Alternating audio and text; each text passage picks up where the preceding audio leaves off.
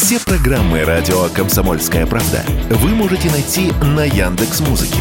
Ищите раздел вашей любимой передачи и подписывайтесь, чтобы не пропустить новый выпуск. Радио КП на Яндекс Музыке. Это удобно, просто и всегда интересно.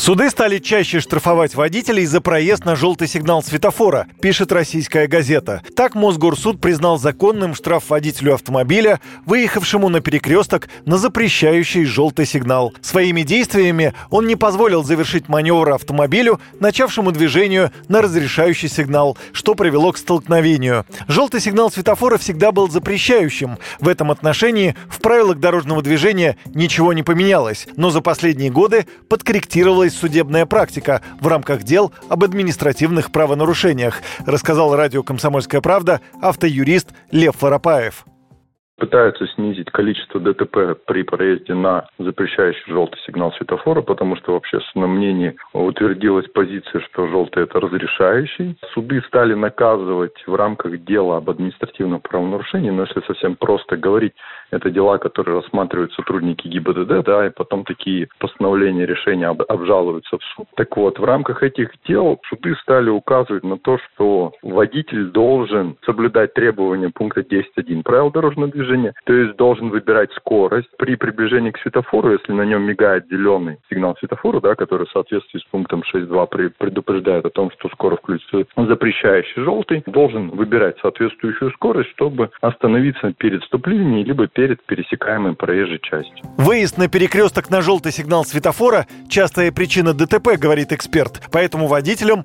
не нужно ускоряться перед проездом перекрестка, а напротив, вовремя останавливаться. Такие нарушения фиксируются фиксируют либо камеры в автоматическом режиме, ну, либо уже сотрудник ГИБДД при разборе аварии, отмечает автоюрист Лев Воропаев.